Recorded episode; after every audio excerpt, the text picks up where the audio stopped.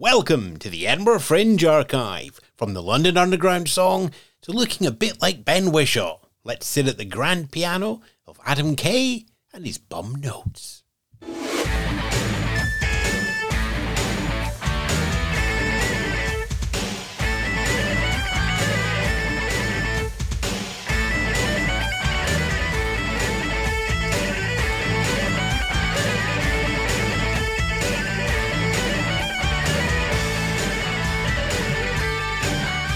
Yes, good afternoon, good morning, good evening. I'm Ewan Spence. I'm up here in Edinburgh, which for August is the home of the Edinburgh Festival Fringe. And for the rest of the year, it's still the home of the Edinburgh Festival Fringe. It's just that we don't have the entire population of North London descending on us uh, to get a taxi cab down to the BBC and join me on the podcast.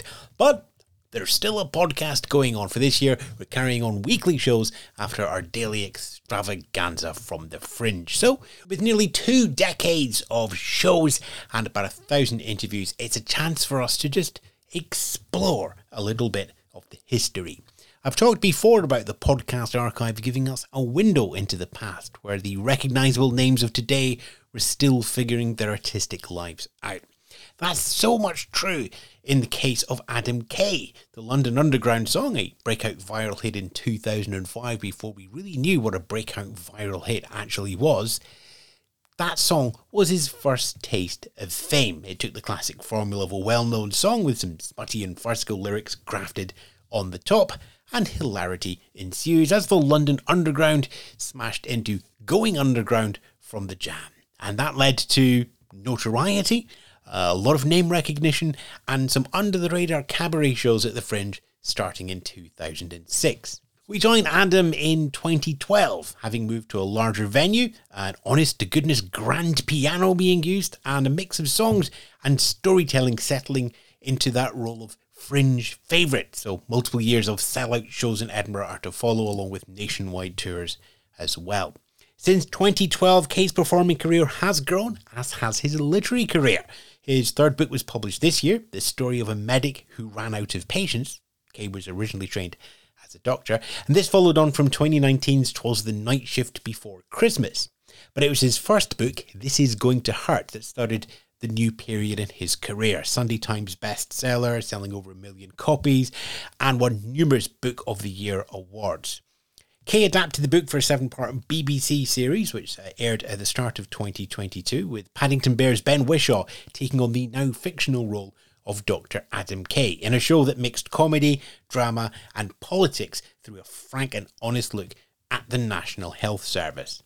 But back in 2012, much of this was ahead of Adam. So it's August, and the job is to get through the fringe. In this interview, I talk with Adam a little bit about his life as a doctor, the move into performing, when going with a big four venue is the right choice for an artist, and how the fringe could benefit him throughout the whole year. So, back to 2012, back to the Pleasance, back to Adam Kay's bum notes. And remember, the show's finished. Don't try and get tickets.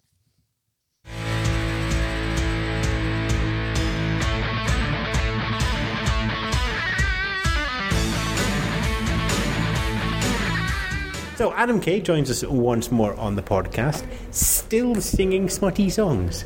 Still singing smutty songs. Yeah, it's a hobby that's completely got out of hand to the extent that it's now my my job, and I feel obliged to spend every August swearing at strangers uh, north of the border. Now, career-wise, what an interesting path. Because when we first met you, you're just finishing your final year at King's University. I was I was a, I was at medical school at uh, Imperial in uh, in London. I've just put my foot in it because they hate each other. That's right. Um, and uh, yeah, so my career path wasn't isn't a, a, standard one. I, I qualified as a doctor and I worked as one of those for a few years, and uh, and then I, I gave it up to do this. As you can imagine, my parents are delighted about this. Um, but uh, no, it's all uh, it's all going it's all going good, and um, much prefer being a comedian because I can drink at work sorry, I can drink at work legally. I could always drink at work, obviously. But uh, yeah, and here we are. For, I think it's my sixth year at the Fringe. What was it like that decision point where you went, I need to decide doctor or comic, doctor or comic? It was a, it was a difficult one, clearly, because uh, you know being a doctor Um, meant I had a regular salary. I was still in the will, um, but uh, but clearly the, uh, the the comedy path um, had a lot more benefits for me in that it was it's what I actually wanted to do. And I went part time for a couple of years, and then when I turned thirty. Um, a couple of years ago, I decided to completely drop the medicine. I thought if I don't do it now, I never will. And happily, at time of press, it hasn't been a disastrous decision. Can you go back to medicine? Is it, is it an easy enough career to return to? Because obviously, like, if you're a secretary or working as a bank clerk, it would be easy to drop back in the job. But medicine, there's, there's form, it's formal regulation, isn't there? Well, I'm, if you're a doctor, you're a doctor. So you've done your you've done your degree, and I've done my my specialty training following that. I think, given the length of time I've been away, I probably have to have some sort of remedial course, or I have to to prove to someone that I haven't completely forgotten uh, everything I was taught and just being left with half remembered semi facts. But uh, I think you know if I end up going back to medicine, it means because something's gone rather wrong in comedy, and certainly at the moment, everything's going quite nicely. So, uh, this year's show is called Amateur Transplants Adam Kay's Bum Notes.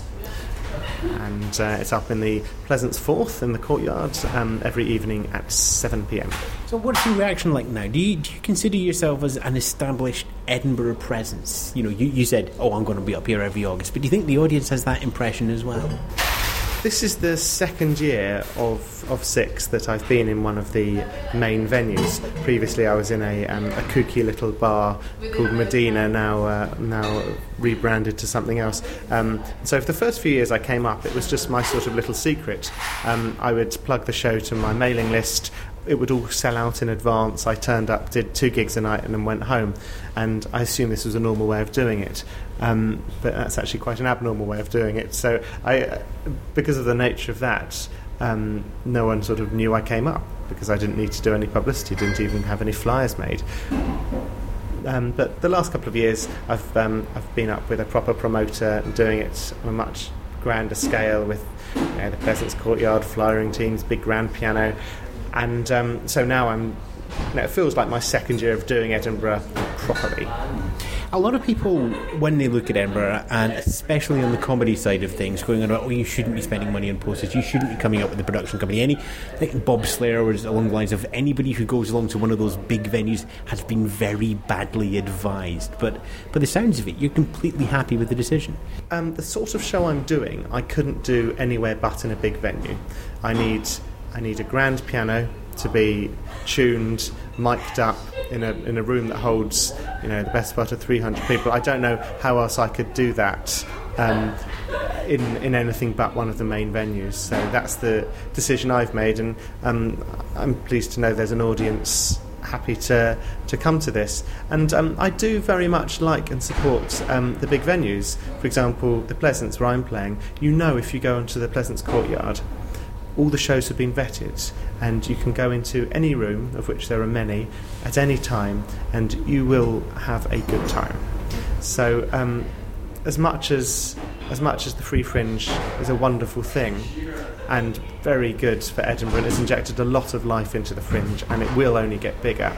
There isn't that degree of uh, sort of guarantee as to what you're going to get. I've seen some very good things um, on the free fringe, but I've seen some bad stuff, and um, so there needs to be room for both um, both to exist side by side.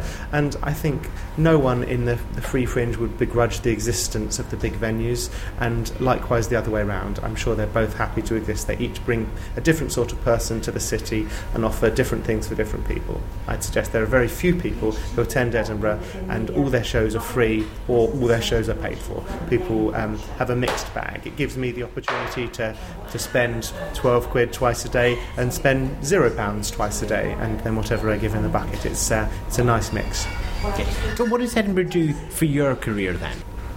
As a comedian, to some extent, you have to come to Edinburgh to prove that you're still working. I've spoken to people who've taken a year off the fringe and then have had uh, um, colleagues asking if they're still doing comedy. So, to some extent, it's that. Another extent, it's um, increasing profile. You know, the entire industry pops up for this these strange few weeks, and it's an opportunity for you know people who book festivals and people who book clubs and whatever to, to see who might not have had the opportunity to see you live before. Um, also, um, it's a chance for me to see all my friends once a year and uh, and enjoy their enjoy their shows. And it has has resulted in, in lots of things. Even strange lunchtime spots I've done three years ago have resulted in recurrent bookings in uh, you know for, for corporate gigs, and uh, I've been booked. I've been booked for lots of things as a result. So I I think it's genuinely important as your shop front as a comedian for the year. And over the year, you break even on the costs incurred from an Edinburgh show? Certainly, when you're starting out, you definitely do need to make the decision I'm spending X thousand pounds coming to Edinburgh. Um, and then you have to recoup that somehow. But luckily, I'm now a few years in, and I know that um, whilst it not, might not be my most profitable month, whilst it might not be my most profitable month of all time, it's it's not going to cost me. There we go. Add a reminder to once more when the show is on. I'm playing every evening at the Pleasance Courtyard, Pleasance Forth, and it's called Amateur Transplants, Adam Kay's Bum Notes. Now, unfortunately, we can't get a grand piano in here, can we? I think we might need to. I think we need to, might need to run some audio. Yes, so the, the, the magic of the podcast. Shall we? Let's let's let's choose one of your favourites, shall we? Let's hear a bit of Lady Gaga.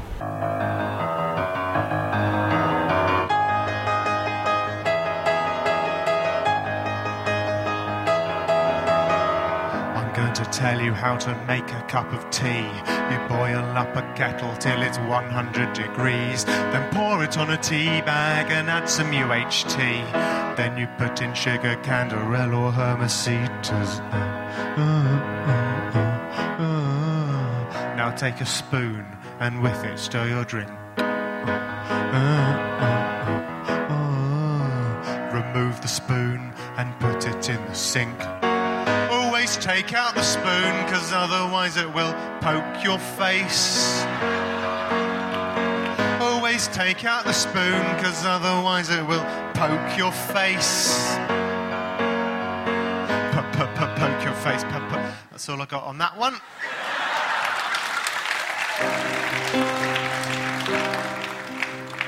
If you say pin number instead of just pin, I will make you feel dumb when I suddenly butt in with my great advice that you have just said number twice. Cause you know that, baby, I, I just wanna help your English. I'm not being nasty. Grammar, grammar Nazi, criticizing everything you say. You know that I'll be a grammar, grammar Nazi.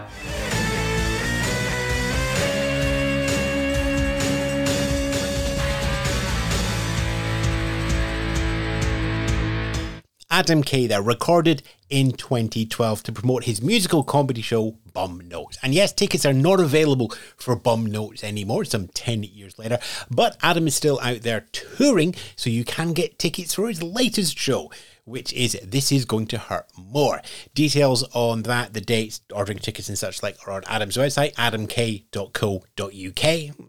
It's nicely quite rhythmical there. Uh, his third book, The Story of a Medic Who Ran Out of Patients, is on sale as well in the usual outlets, and we will have links to all of those bits and pieces on our website, edinburghfringe.thepodcastcorner.com.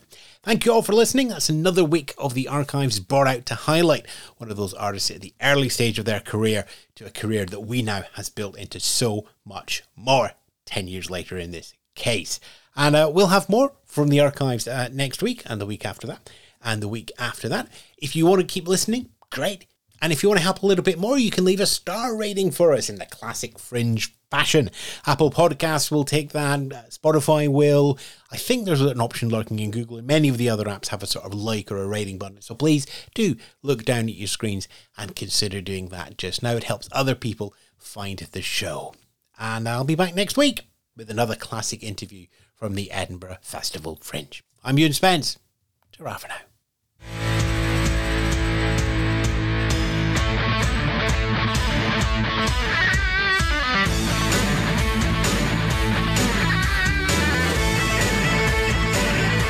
You've been listening to the Edinburgh Fringe Show, hosted by Ewan Spence, produced by The Podcast Corner. Listen to more from The Fringe at edinburghfringe.thepodcastcorner.com.